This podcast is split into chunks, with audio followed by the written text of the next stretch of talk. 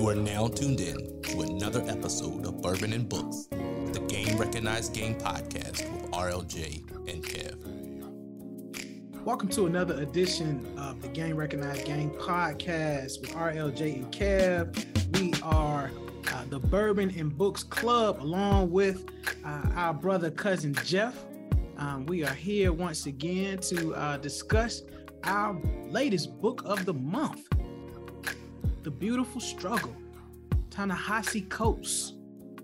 Back again with our brother Jeff's uh, Mecca Howard University alum, fellow alum. You know how it is. Yeah, man. So you know, we I See what you did there. You know. Yeah, I saw. I, I saw that. I saw that. That was cute. yeah, was cute.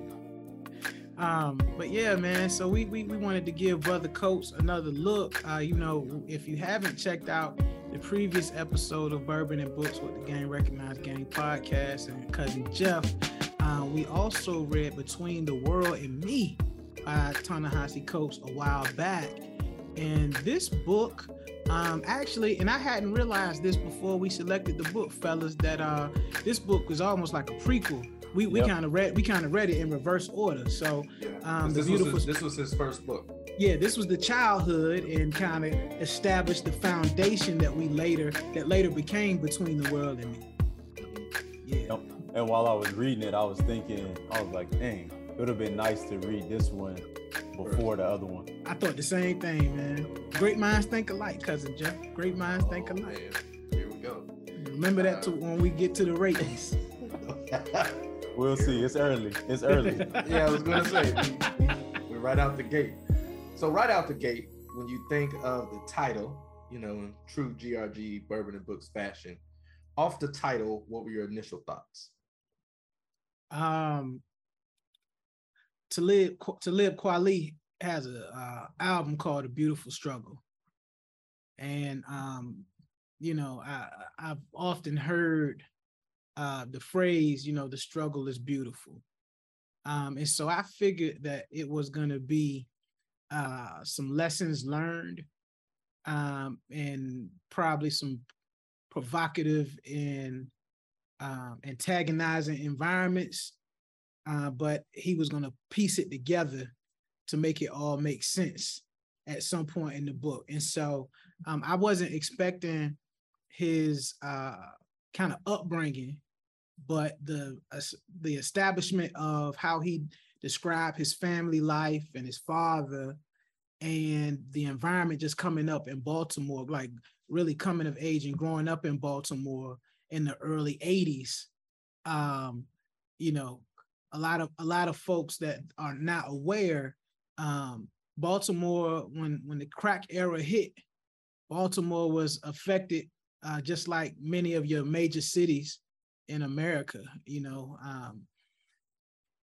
violence breeds violence and and knowing that i'm like okay well I, I wonder I wonder how he's going to define the beauty in in his upbringing. So I was I was expecting um, just from his previous the, the work that we read previously, I was expecting that uh, it's going to be a live, wild, crazy ride in a story, and he was going to land the plane in a graceful way.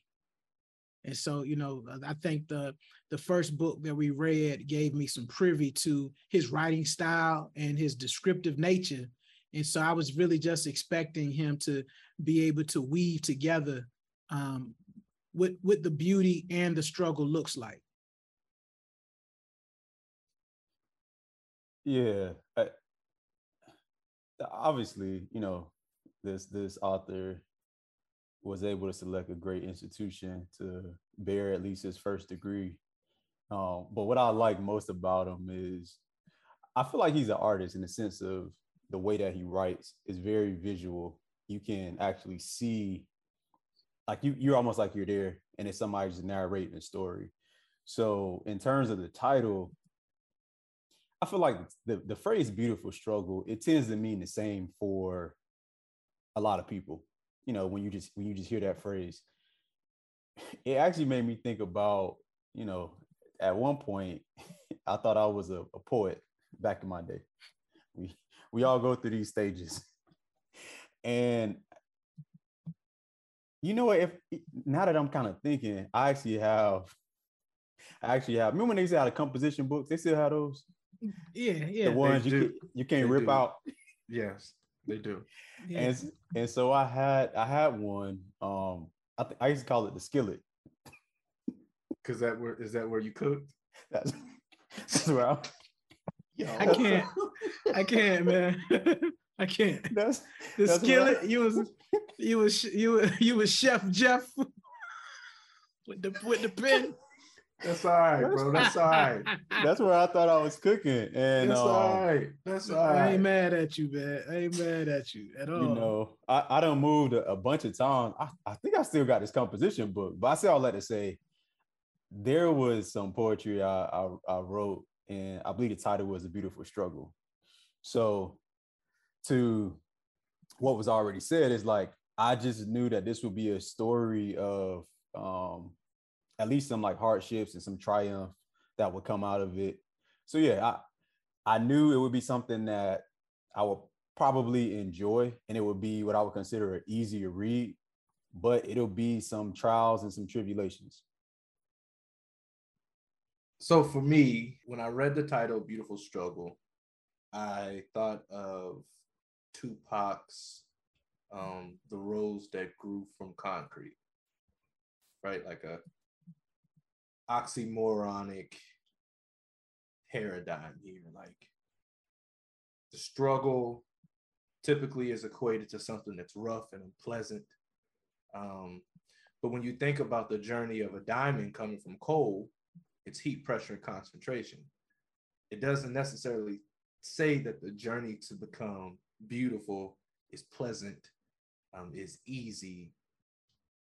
Um, but it's what comes as a result of the journey, right? And so I was anticipating some framework about the childhood and what led him to so eloquently write between the world and me. Um, so I was I was eager to find out how his writing style differed between the first book and his sophomore piece of work. Um, as you opened it, though, I will say that I think because we read this one out of turn per se, I was kind of I wasn't necessarily underwhelmed, but it wasn't something that I was I would sit down and just keep reading because it it was that intriguing. I think I was expecting more, um, and at times it was hard for me to to keep going. I'm like, what did I just read? Or if I was listening on the audible version, I would zone out. So I had to come back to it only because we heard the abridged version, if you will, in the Between the World and Me um, piece of work that he wrote for his son. And so I, I will say that I was somewhat underwhelmed. There was nothing that was like real monumental as I was reading. Um, I did make it to the end, and it wasn't a bad read. It was an easy read. I just, I think it was just timing for me where we where we read it. Plus, right at the heels of the book that we finished last month, completely different lanes, right? And so that's where I was. But so, what what, what were your thoughts as you began to read and go through the pages of um, the Beautiful Struggle? Man, Paul Coates. It was my grandfather, man. Like I feel like I feel like I was raised by Paul Coates, man. like real rap. My grandfather um uh used to make me read Final Call newspapers and uh um Message to the Black Man and uh used to talk a lot of a lot of trash about conservative black folks in the media. Um, my my uh, my grandfather used to uh, listen to Rush Limbaugh, right? Conservative uh, radio personality that passed a few years ago. He used to listen to Rush Limbaugh, and I'm like, why are you listening to this dude? And he's like, Yeah, because you got to understand what the enemy talking about. And so this was like the household that I grew up in. You know, he was, and I think the only reason that he probably was was never um part of the nation or a Black Panther or a uh five percenter is because he he was I think he's like a, a, a half step or a slight generation or a quarter generation older than Paul Coates. So he's like part of the, the tail end of the silent generation. And so um, he didn't necessarily subscribe to the foundation of many of those organizations, but I think my grandfather had a level of awakening and sense of self, um, having grown up in the the deep South and then like uh, migrating over to California when he was a young man, like taking boxcar trains and like spending his his late teenage years in California just because he you know he got tired of the south. He got tired of the segregation. He got tired of the racism. He got tired of the bs and um but it was conflicted. So he had very he, grew up in a, a southern baptist household and then also was conflicted with a lot of the practices of religion and christianity because he didn't see it reflected in the south right and I think if my grandfather had grew up in um, a northern city, you know, Baltimore, Philadelphia, New York, um, he likely probably would have went that direction. But um, in uh, in Coates' description of his father, I'm just like, damn, that that joint was it hit too different, especially the part when he talks about growing up in the house and his father didn't believe in air conditioning. All he had, he had the like plastic white box fans and trying to redirect air, but all you're doing is spinning hot air. Like, yo, that was my house. That was my house growing up, man. And the crazy part, the neighborhood that I grew up in, um, all of the all of the grandparents and parents in that neighborhood, I would say grandparents, they were also uh, products of housing projects in Norfolk. And so my neighborhood was like one of the first black all black suburban communities but a lot of those families came from all of the housing projects throughout the city of norfolk um, and so the the way um, that Ta-Nehisi structured the book um, it was just it, it gave me a lot of flashbacks because my grandfather was like no nonsense um, he he forced me to read. The code of the house was like, "Yo, I'm not gonna raise anybody lazy or ignorant." You know what I mean? Um, and then kind of transitioning from that, just looking at how he how he grew up in survival and how he um, found a group of friends that had like common interests, and they kind of became a clique or a, a low a low level gang, but it was mainly out of fear. It was out of yo, know, we need to we better together because we get we get bullied when we apart, right? But then they kind of fist have fist fights with each other to test their skills so that they're prepared when they encounter other groups of young young boys, young men.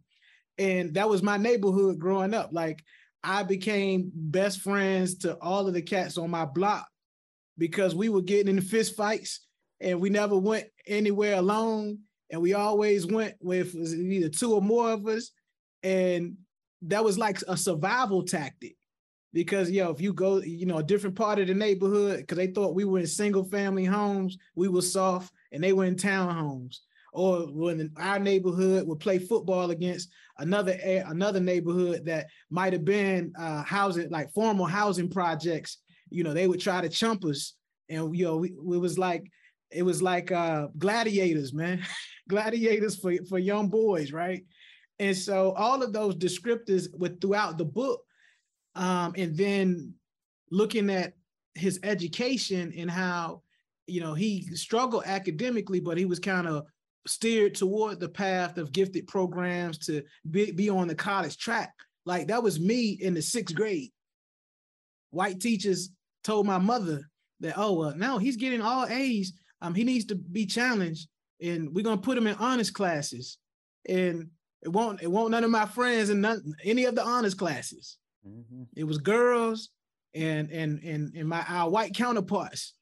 And so I stuck out like a sore thumb. So like, where do you fit in? You know, you got a round face, you smile too much, you like you like laughing, you like having fun, and your neighborhood that you're in kind of brings out this tough exterior.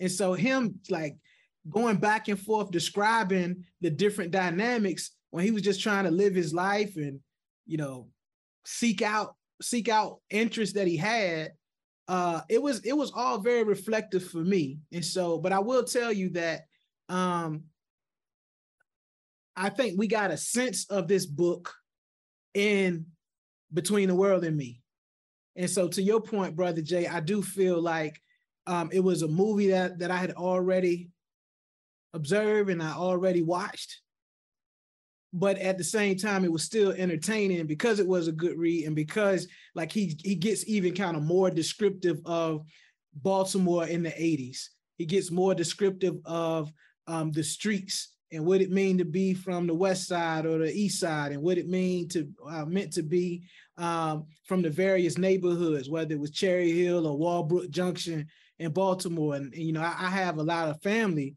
on the west side of Baltimore as well. And so um, you know, I, I saw some of these stories, especially with my older cousins, that some of them were, were really in the life, like uh, you know, gunfights and things that uh, of that nature in the mid to late 80s.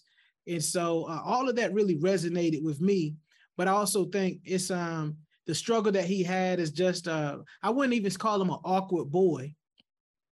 Um, I just think, you know, for us and and and, and educated gentlemen and and brothers that like to read and enjoy uh, you know diversity and the in the type of things that um, bring bring you a, a level of fulfillment. Um, it ain't all about if you're a black man in America, you would hope that you don't have to deal with crime. You would hope that you wouldn't have to deal with uh, single parent households. You would hope that you can have the freedom and flexibility to just be be yourself and um, indulge in, in things that that bring you fulfillment but that's not the case a lot of times because I think we get caught up in imposter syndrome. I think we get caught up in, um, you know, having to um, take on a, an aggressive persona because if we don't, then we're gonna get we're gonna get ran over, trampled, and abused. And that dynamic was everywhere throughout the book, whether it had been through, whether it was with his father, whether it was between his brother Big Bill, whether it was between um, his classmates, uh, rival classmates, rival neighborhoods. I mean, think about it. He he opens up the book um, talking about uh, professional wrestling and Dusty Rhodes and Ric Flair and going to a wrestling match, and they're coming from the wrestling match and they get jumped like I, I remember going to wrestling matches to see some of those same wrestlers in the 80s at the Norfolk Scope. And so it was like, yo, they, they would they were kid, they were just trying to be kids like I was trying to be a kid in Chesapeake, Virginia. And so um, not a major city, but the the way the the story was laid out um, throughout the book, I'm just like, damn, man, is it can we, do we ever have the freedom to be ourselves? I guess I have I, I was I had more questions I had more questions than answers as I as I uh, went through the pages of the book because I'm like, yo, this is this is kind of some sad shit. That granted, it worked out for him because his father gave him some structure and some discipline, mm-hmm. um, and was in the literature and in the reading and um, expanded, you know, tried to force him to expand his mind. But I'm like, damn, yo, can any can if you're a black man in America or a black boy in America, can you just live your life and be who you want to be and and and do it in a safe environment without fear of retribution, retaliation, and a lot of the uh, systemic issues that we face. Because like I didn't see thugs, I didn't see crime, I didn't see um, chaos. Yeah, I saw struggle, but um, I thought I thought it, the beauty in it was, yo, these are these are these were black boys like me just trying to figure figure life out and do it and not feel like, man, if I speak differently, I walk differently, if I smile, if I joke, then I'm gonna get my ass whipped, or uh, somebody gonna take my starter jacket, or somebody gonna try to punk me for my Raiders hat. Like I, I just felt it was sad to me because that's still going on now. I still got a starter jacket. Yo, hell yeah, hell yeah, they coming back. I never got rid of mine. I don't I don't have one. Never.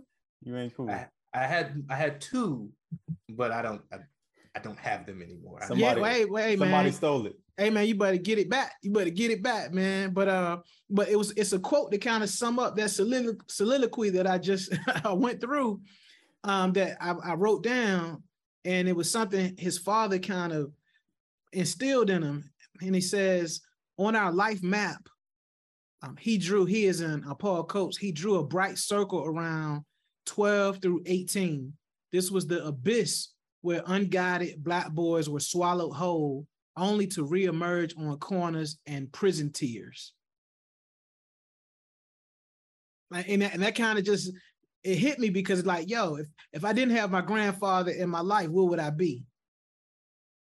If he didn't have, granted, his father was was very unorthodox, and um, you know, he he he he had uh, a lot of character flaws, but if he didn't have his father in West Side Baltimore, what would he be? And and I think that goes for any black boy in America. Like if you don't have guidance and structure, discipline, and someone that either pours into you or believes you, believes in you, and and wants to help you along, then that's gonna be a tough road, man. And a lot of us don't make it. And I just think that made that made me sad because it's it's this like revolving door of bullshit. Cause then those those those young boys are gonna become young fathers and they're not gonna have the resources or the wherewithal to take care of other black boys that they may be producing. You know, sometimes, Kevin, you you, you actually do hit it out the park. You you you sum it up and But thank you, my I- dear Howard brother. I appreciate that. I, I hate to even say stuff after you because a, a lot of what you state, I 100% agree with. One of the first things that really kind of stuck out to me was the fact that it it's so sad sometimes. This this is one of the one of the few things about being black would kind of hurt sometimes. Being black, I feel like there is this box that we put ourselves in and if you do anything outside of that box, like people will put like put you on. I was gonna say this cross and like just start throwing stuff at you. Like oh yeah, you Yeah. weak, you soft, Yeah. you this, you that. Yeah. we and it's I a mean public crucifixion. mm-hmm. and we do it across everything, across sports, in the classroom, in entertainment. Like there will be someone who is we consider is great. Anybody outside of that, oh, you can't be great because you got to be this standard. And to your point about about Coates, it's like he wasn't awkward. It was just he wasn't interested in the same exact things that every like black boy was interested in. And guess what? That's okay. And somebody who grew up like that, look look who they are now. And we like the world needs someone like him. If he decided to only do what he saw, it will almost be a life wasted. It it literally would be a life wasted. And Damn, that's real. and thank God he had one, you know, parents that was there, that was in his ear, but also too, I feel like in his heart, he knew what he wanted to do. I mean, he was fighting like this struggle every day, but everyone just isn't able to win all the time. So it was good to see, okay, cool. Like this is someone who they they haven't found their identity, but they know they're not quite like everyone else, and they're gonna still try to maneuver this thing called life. Um, you talk about, you know, like you saw so much of your granddad. I, I felt like I saw aspects of, of my father. And, and it also made me think about, you know, my, my granddad's like, cause I, I was like, you know, what, what things did my granddads do? And it was funny. My granddads was like never around. They were just, I mean, like they lived in other states. They were, they just wasn't around. That's that's the best way to, to kind of put it. Um, I know they loved me, but I don't have like so many fun memories of like my grandfathers as I do like my grandmothers. Like they were always there, even like you know, to this day. Um, but I also thought about as well, you know, looking at some of the things that his dad told him or his dad like reinforced, I started to think like, man, do all black fathers have like this this book that they like glimpse glance at and like they all kind of give like their sons or daughters like these directions? And what i mean by that is you know um his dad basically and, and my dad never was like hey read this but like that, that wasn't my dad's thing but i remember my dad telling me look at 18 you a man. I don't know what you're gonna do but like it won't be at this house. So you need you need to figure it out. Yeah. and it and it and to your point like you, you start you start out you know a lot of um punishing and things of that sort. But as you get older it's just like now it's time for you to just figure it out. I remember even like with my father my father just expected and i hate to say expect greatness from me. He expected me to do well but he also wasn't saying like you doing well. It's just like that's what you're supposed to do. Mhm. you you're a man. And i use those examples to say it- it's, it's so crazy. It don't matter like where you grew up at in terms of location. It don't matter um, at times uh, what is your what is your status in terms of money. If you had a black dad who grew up i would say in the hood because I, I always felt like my dad grew up in the hood but my dad wasn't from the hood you know my dad was like a troublemaker but my dad wasn't like in jail and things of that sort. Like he was the class clown and then he got his like act together. But to just see like those same lessons that were passed down um to to this author in a book is just like to see that still like resonate and play in our lives. And, and one one of the last examples I give too, you know, with his dad putting him into, I'm gonna call it a boot camp for the lack of a better It word. sound, yeah, I ain't gonna lie, it sounded like one, bro. For real. a my like my dad or my parents like they made sure that I was in those things like things like Men of Tomorrow which, Mhm. the, which the Alphas did or um some other like different things that I was a Upward part of Project Discovery, all that stuff. Yeah, yeah. Bec- because they knew my parents just knew they can give me some tools but it was some other folks that was out there that was going to give me other things that they just didn't have Mhm. And for example, like my dad wasn't college educated, but my, my dad knew what I needed to have in order to go to college. And furthermore, my dad had already he had told me, like, look, just like in the book, I don't, I'm not gonna have no college money for you. So you need to make sure you get a scholarship and, and figure it out. So yeah, this this book, um, for me, it wasn't, it wasn't a it wasn't like a copy of of the other book that we read between the world and me it was more so for me the story of someone who grew up in baltimore and what that looked like at that time. Like what were the things that that they went through? Like that's what i kind of got from this book. Obviously for for those who listening i'm not from this area. A lot of things that were called called up like i've heard those before those street names and those different schools but to just hear like what it was to grow up during that time it's kind of like okay it was no different than growing up in miami probably in the 80s Yeah, I think it it it was Kevin. You mentioned like, or no, it was Jeff. You said there's a book that was like passed down, transgenerational, right?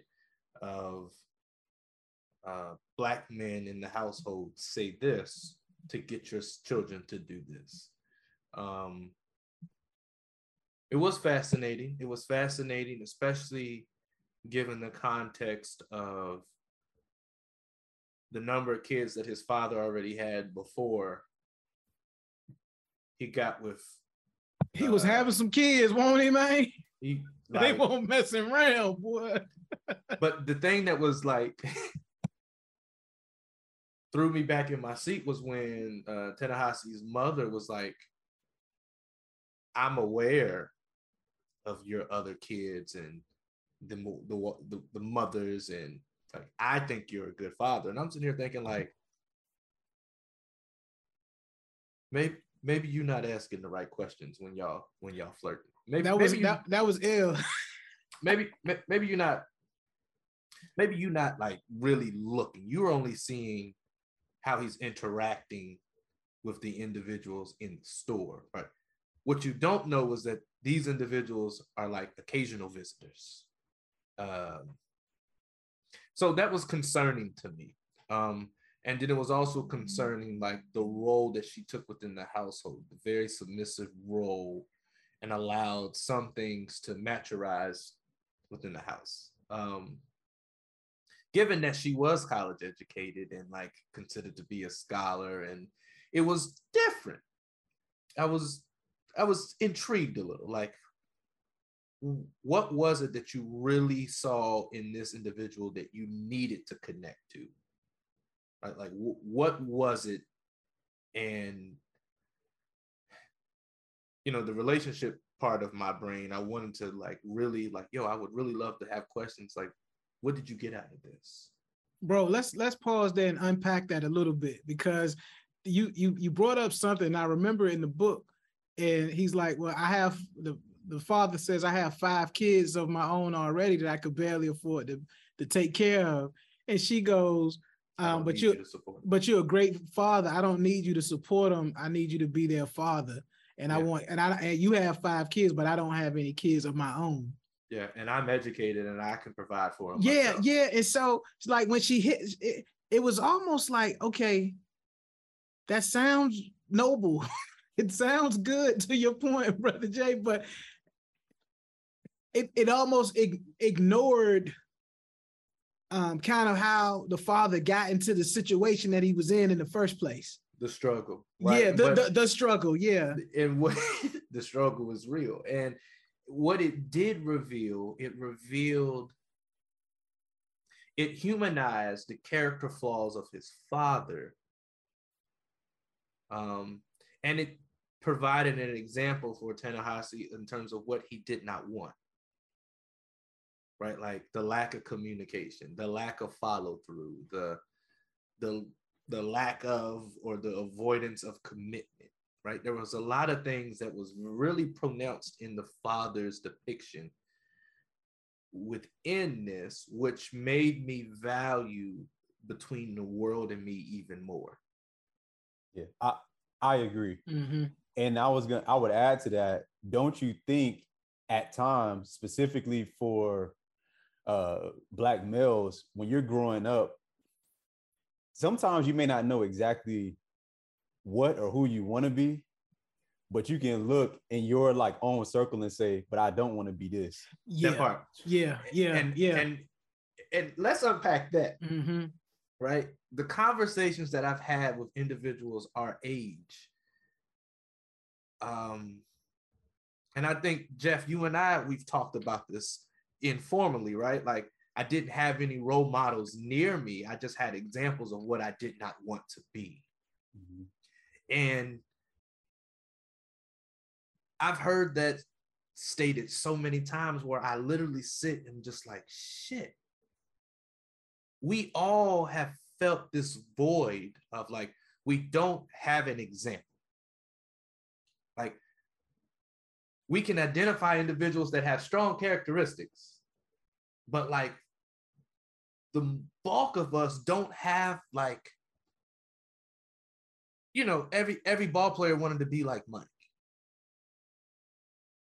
and in the 90s everybody wanted to be like they wanted to have a father or be a father like Carl Winslow or Heathcliff Huxtable. Like you you wanted a relationship like Dwayne and Whitley.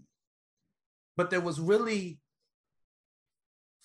few and far and in between concrete examples within the community that we can identify like, oh, I want to be just like this individual true and I and, and it's it's kind of sad, right? Because I think any anyone that you can ask that would really have this conversation, I think they would tell you that they pieced together the model of who they wanted to become, and they borrowed a little bit from each person in different phases of their life. Like, I wanted to be like my grandfather, but there were certain characteristics that maybe I didn't want to take with me. Absolutely, it's like a like sh- showing affection, and Yeah. you know, showing affection to my son. You know, I did. My grandfather was was stone cold, man. He was Yeah. old. He was old school. You know what I mean? He wasn't about a lot of foolishness, but to give my grandfather a hug, nah. What you doing? and I, I, and I love you. What's nah. you, boy? Nah, son. You- you sick? nah, you sick? what wrong you you? want? You Get know what I'm saying? and and you know hindsight is 2020 so when we look back at it it wasn't that they didn't love us they were raised in a time where men couldn't show like little boys like no if i if you start showing emotions as a little boy you're going to be emotional as a as a man and if you're being emotional as a man people will take that as a weakness yep.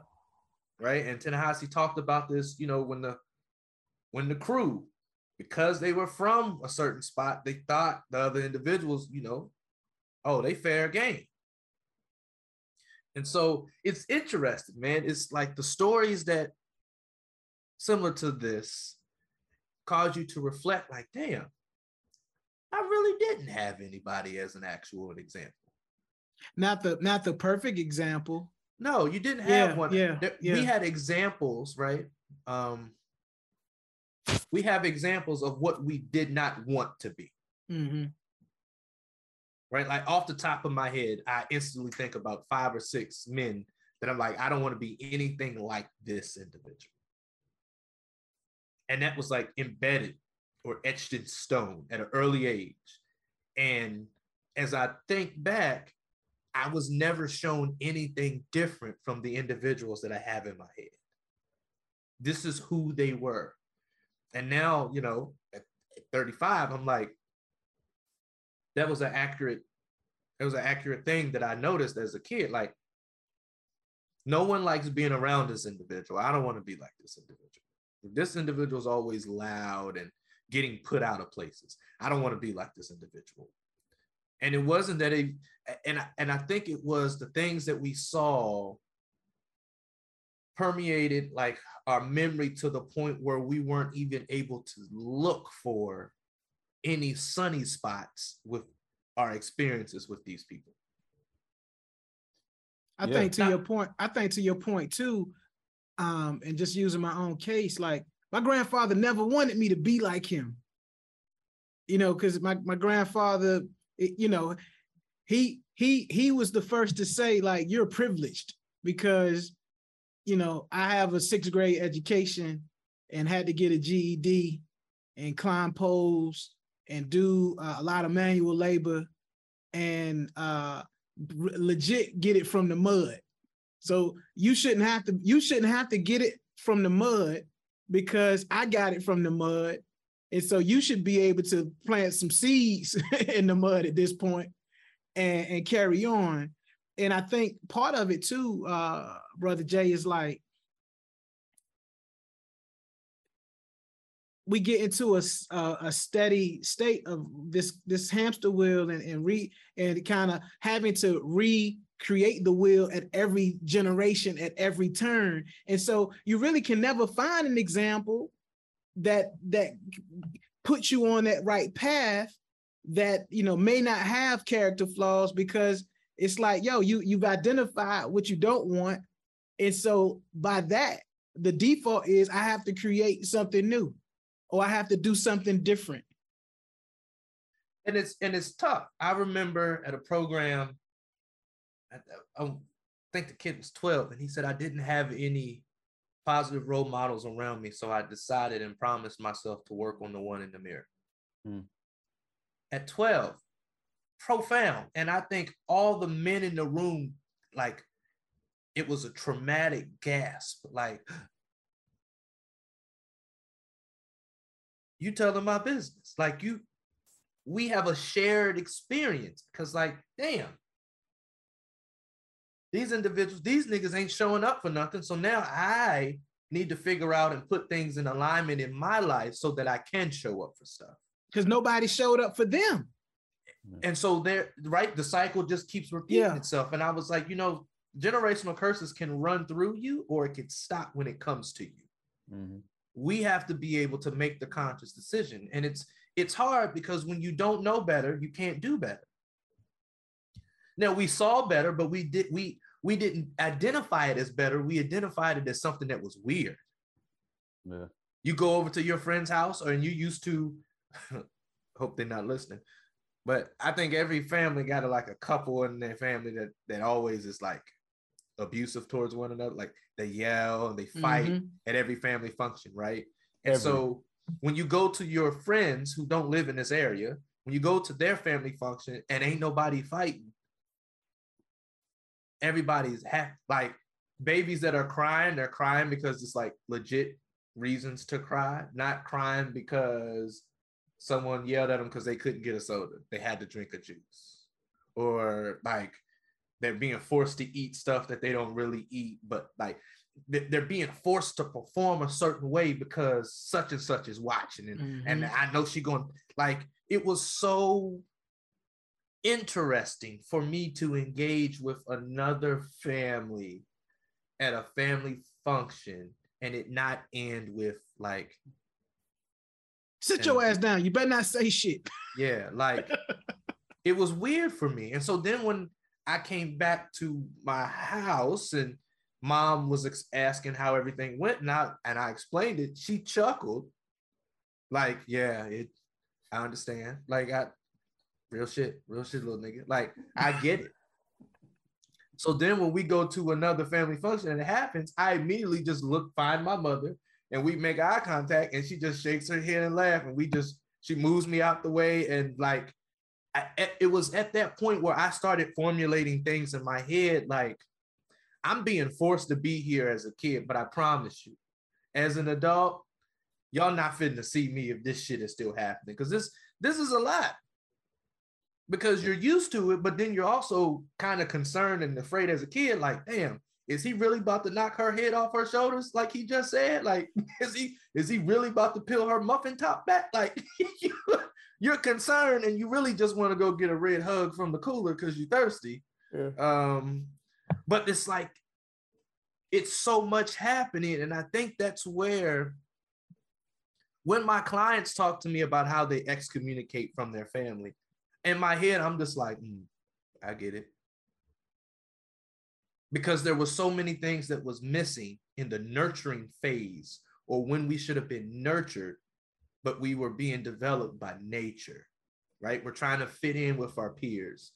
And like you said he knew that he didn't really want to do the stuff that was around him but by osmosis and assimilation that was a means of survival. So he had to be tough. He had to run with the certain uh, street crews he had to act tough. He had to do this, or he was going to be seen like prime victim.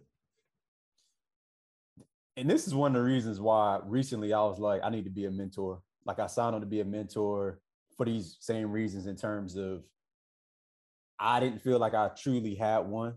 But then two, like we just need more black mentors like out here. If not, it's just gonna be another generation of black boys who turn into black men who are just lost. The other thing is, you know, I, I'm not saying that the world should uh, pamper black boys or, or black men.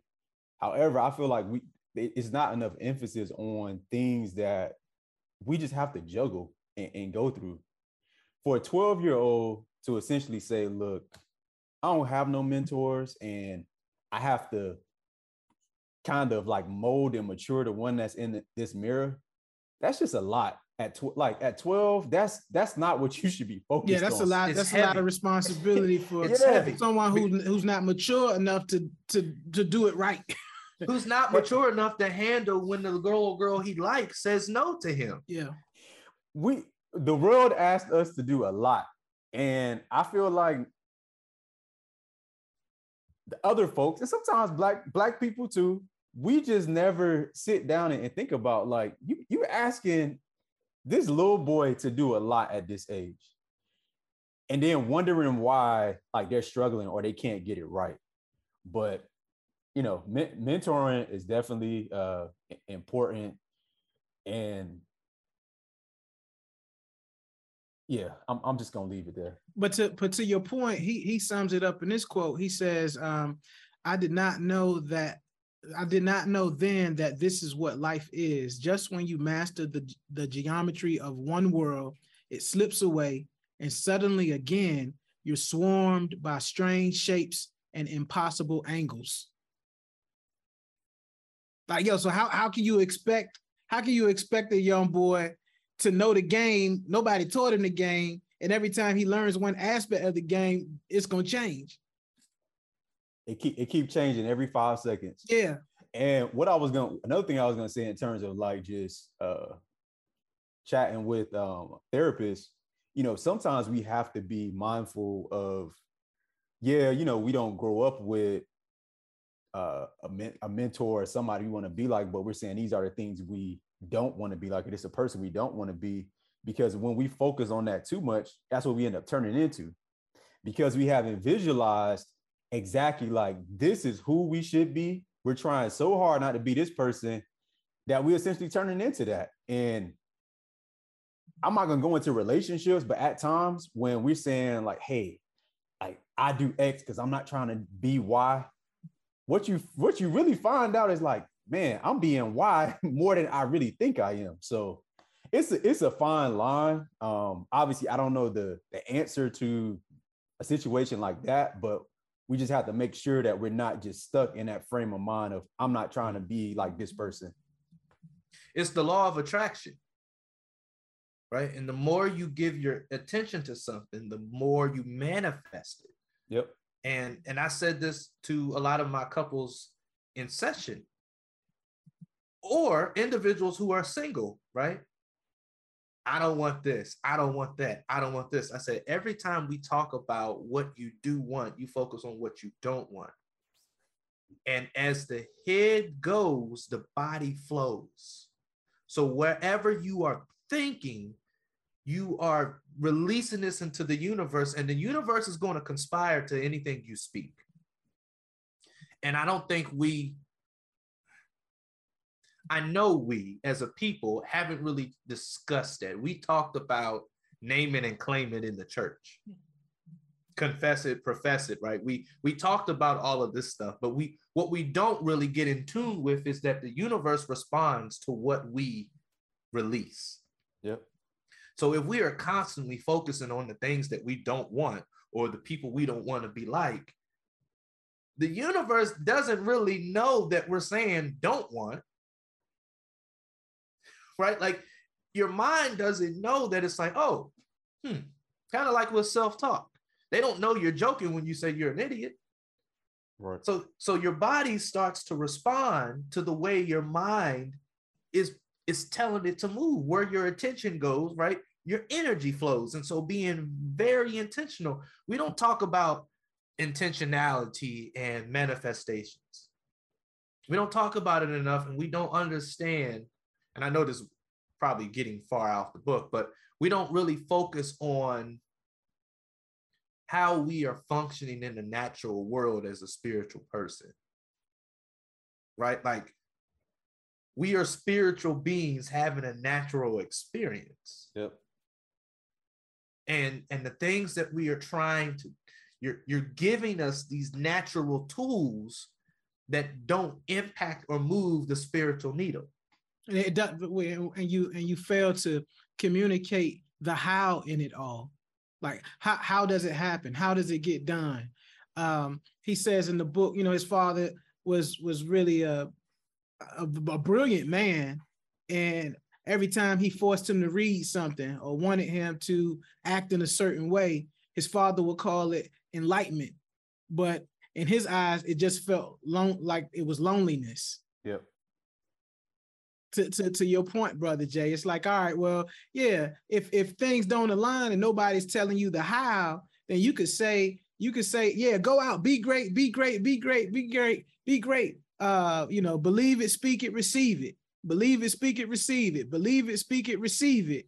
And then there's some missing components in between all of it. Yep. And some of it, and some of it is the nurturing aspect by which the environment that you're in. If I'm hungry, if I'm hungry and someone's saying, oh yeah, go get an A on that test, but all I'm thinking about is Big Mac, but you telling me to get an A on the test and I'm hungry, then I could I could speak it, I could believe it, speak it, receive it, all I want. I get to that test, I, am starving, my stomach growling, then I'm handicapping myself at the at that point anyway. Hierarchy of needs, right? Yeah. No one discusses hierarchy of needs. I had a conversation just the other day. There was a student who was being bounced around from house to house to house. And so they're talking about how the individual isn't intelligent and he needs to repeat the grade. I said, so you just shared the situation of the student. And you said for the past six weeks, he's been doing X, Y, and Z, bounced around because of some family issues. And you said leading up to this, six weeks prior, he was one of the top performers in your class. And now you're telling me that within six weeks out of the whole entire year, you are using this small window to determine that he's not intelligent. Basic hierarchy of needs. If the bottom isn't being met, who gives a damn about academic achievement? You want to know why he's not doing well on the test? Because he's probably trying to figure out who the hell's picking me up from school. Where the hell am I going to sleep? Are my siblings going to be there? Am I going to have to be here by myself? Like, are they going to cuss me out because I'm being an inconvenience because my pa- uh, parents can't do what they're supposed to do? Oh, and is there going to be enough food for me because I'm now an additional mouth to feed? No one gives a damn about your spelling test. Right? We we we it, it's it amazes me that individuals are in position to help but they can't go beyond their experience to help others in their own experience. Yeah. Maslow's hierarchy of needs, right? The basic principles. Do I have a place to eat, uh, sleep? Is there um, a roof over my head? Do I have clothes? Do I have food and water? Like, do I have housing security? Yeah, great. Now you can talk to me about my favorite colors. I don't have favorites when I have fear. Can't. I can't focus on what I want to play when I'm trying to protect myself. I don't have it. Right. And then going back to the 12 year old situation, I now I'm trying to develop this person into something that I don't even I don't even know how to develop this person. Yeah. I, I can mimic what I see on TV, but when that doesn't work, I don't know what to do. So it's tough, right? And I think I think we can all identify with the title of a beautiful struggle, right? Because our life has been, it's been a struggle. And struggle is a relative term, it looks completely different. I laugh when I hear individuals compare their struggle to the plight of African Americans or Blacks in America. I chuckle because I'm like, oh, that's cute. You couldn't get into the private school that you want. And that's the that's the the the most devastating challenge of your life. That's cute. That's real cute. And that that has shaped and transmogrified and changed the trajectory of your life. Wow. Okay. Like, what do you say to that? You say nothing. Because it's like you and you're equating that to a kid that don't know where he gonna sleep every night when when school is over. Or got to worry about uh, getting shot walking to the school bus or go, walking to school. Wait. Or hell, being in school. Yeah. Am, am I gonna go back home with my starter jacket? Yeah. Yeah. Like, oh, oh, what my what are my parents gonna say if I walk back in and I don't have this damn jacket? Wait, so I, I get I get beat up for the jacket, but then I'm gonna get punished when I get home for not having a jacket. Yeah, so and it, then I got to walk to the bus stop or walk to school cold, because they refuse to buy another one, right? So the fear of, am I going to be able to outrun them uh, today after I sprained my ankle from running from them yesterday? And if and I, I take the long way home, I'm going to be late, so I'm going to get in trouble for being late because I took the long way home, so I would get home in one piece. Yeah, of the beautiful struggle and I guess when we talk about the whole direction and this how how to, it makes me think about like this passage when it when uh, Ta-Nehisi writes, black boys with no particular criminal inclinations, but whose very lack of direction put them in the crosshairs of the world. I was like, okay. That's real, bro. Because when I thought about it, like, no sense of direction, but I'm easily becoming a product of my environment just by osmosis.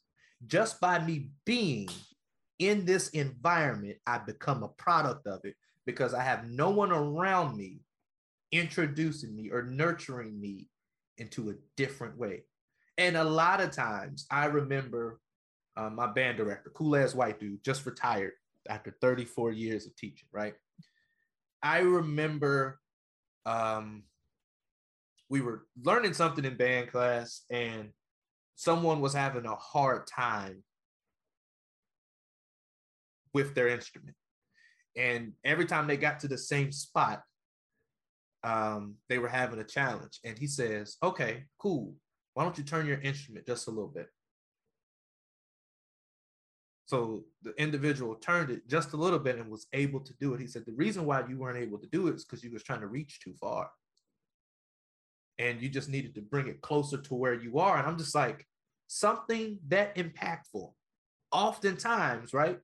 As I'm mentoring individuals, I just literally nudge them to look one centimeter over to the left. You're consumed with everything that's here, and you're pointing out everything that's in in in darkness. But if you can just look just an inch past this tree, and you can see that the sun is right there, and that the sun is hitting some things, you you'll have a new perspective. But we many people don't have someone telling you just just turn just just a little bit. I'm not telling you to do anything different. I'm just telling you just to look over just a couple inches.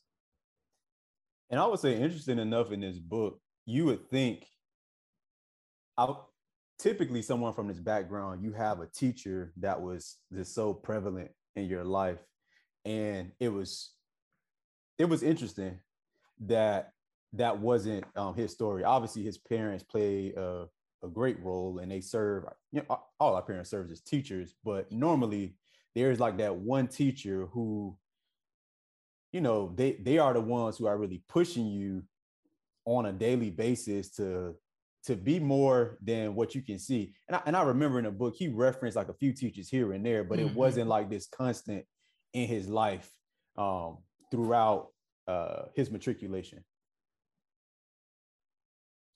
so there you have it if we were to pull out the black power fist scale bourbon and books what say ye? Mm. It's tough, man. It's tough because um, the second book, Between the World and Me, just set the bar so high. And so I'm kind of kicking myself for not reading this one first and then going on to the next because I think I would have had a I would have had a greater appreciation for this book. However, I still enjoyed the writing style um, there was a lot of love in his description of Baltimore at different points in his life. Um, and though the the struggle uh, was a, a true struggle at times, um, I think the beauty in it was there was a lot of love articulated throughout the book, um, regardless of, of the, the circumstances. And so for me, I'm going to uh, give it four fists on a five fist scale. I'm gonna give it four fists on the five on the five on the on the Black Power fist scale, four fists. Um, because I, I do think it, this was like the this was like the warm up. This was this was and you know in the spirit of of the times, you know, this was like the Eastern Conference or Western Conference finals, and but between the world and me was the finals. Mm. And so with that, I think the the progression, um, it was yeah four fists because I think I, I think I gave between the world and me five if I'm not mistaken. Yeah, have to we'll have to go back and check the tape. So I'm gonna give it four fists. I mean, folks can't see, but Ronald making all these faces. So I don't know what's going on. Um, I believe that this author has, you know, created a body of work that, regardless of what you read, you're not gonna hate it. No, not at you, all. You're gonna at least um enjoy it. Again, for me, out outside of the Howard thing, I really do like the way that his writing style, the way that he writes. Um, it's just it's very visual and I just I feel like I'm there. I can see it. I remember him talking about his haircut, and he's saying like the angles were so short they could have freed the slaves. They could have cut the chains and freed the slaves. And I was like, dang, it must have been, he must have had a sharp little lineup. But I, I appreciate that. And again, I have not read as many books as the both of you, but for books that I've read, and obviously other um, other authors use like the same type of mechanics. I just haven't seen it done like in this way. So I, I always appreciate that when I read um, his books.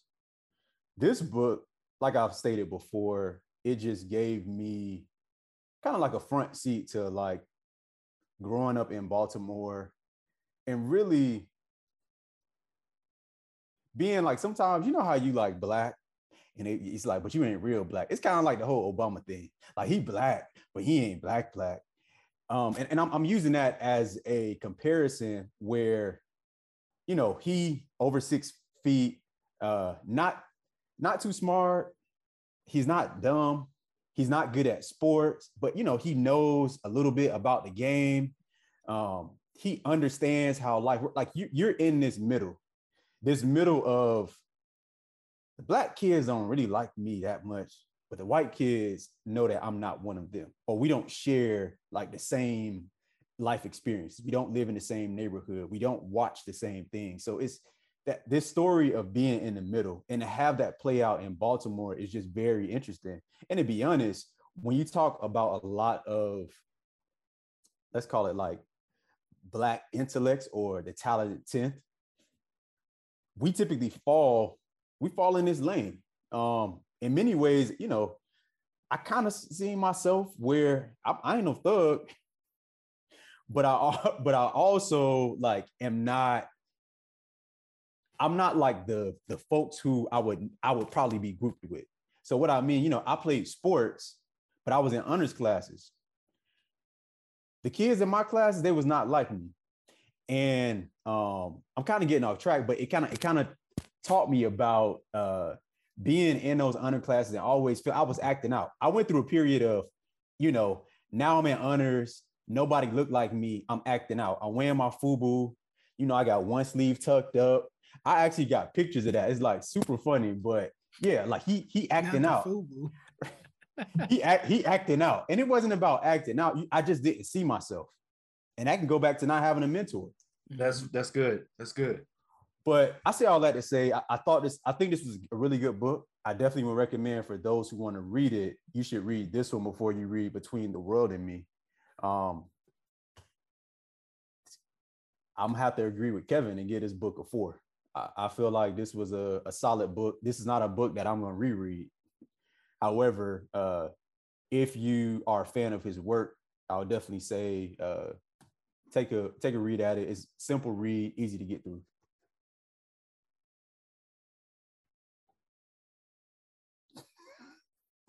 okay. All right. Um, wow. Asking myself, did we read the same book? But I um I appreciate this brother as an art uh, as an artist, right? As an as an author.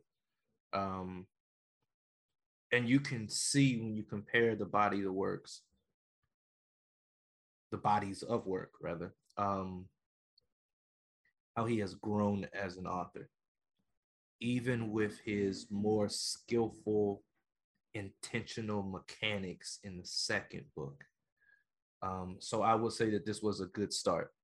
And going back to what I said earlier, um, definitely should have read this one first because the whole time I was comparing, I was I couldn't help but compare not to mention the book that we just read last month. And so I was still on on a high from there. And so this one, this one, it was it was a good read. I would definitely encourage people to read it. Um, I I'm going to give it. I'm going to give it a 2.75. Um, based on everything that I just said, right? Should have read it sooner. Um, it didn't really hold my attention for long periods of time. Like it really, it literally took me from the time we decided on the book until about six o'clock today to finish it. Um, That's real. because I had to keep going back because I literally would zone out. I'm like, what the hell did I just listen to, or what did I read, or some things I thought was too long, and then some things I thought was too short. Um, but yeah, I'd give it a 2.75 on the Black Power Fist scale. I think that's three and a half. It's three and a half.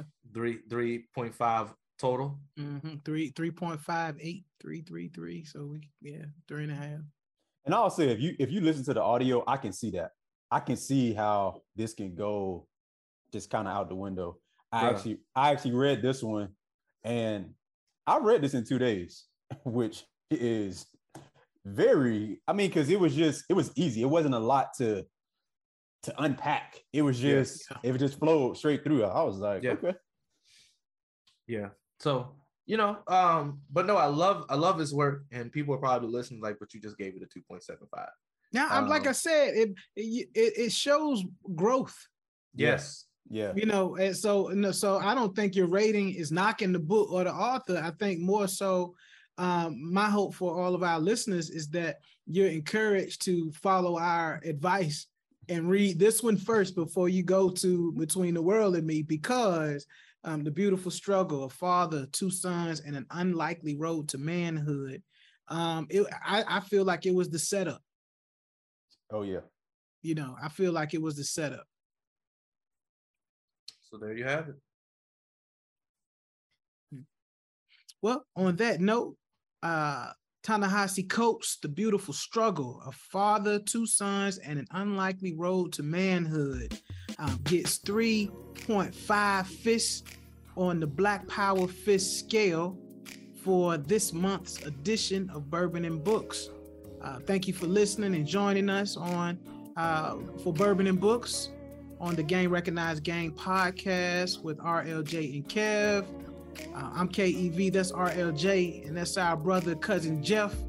Until next time, read and be light. Peace. Peace.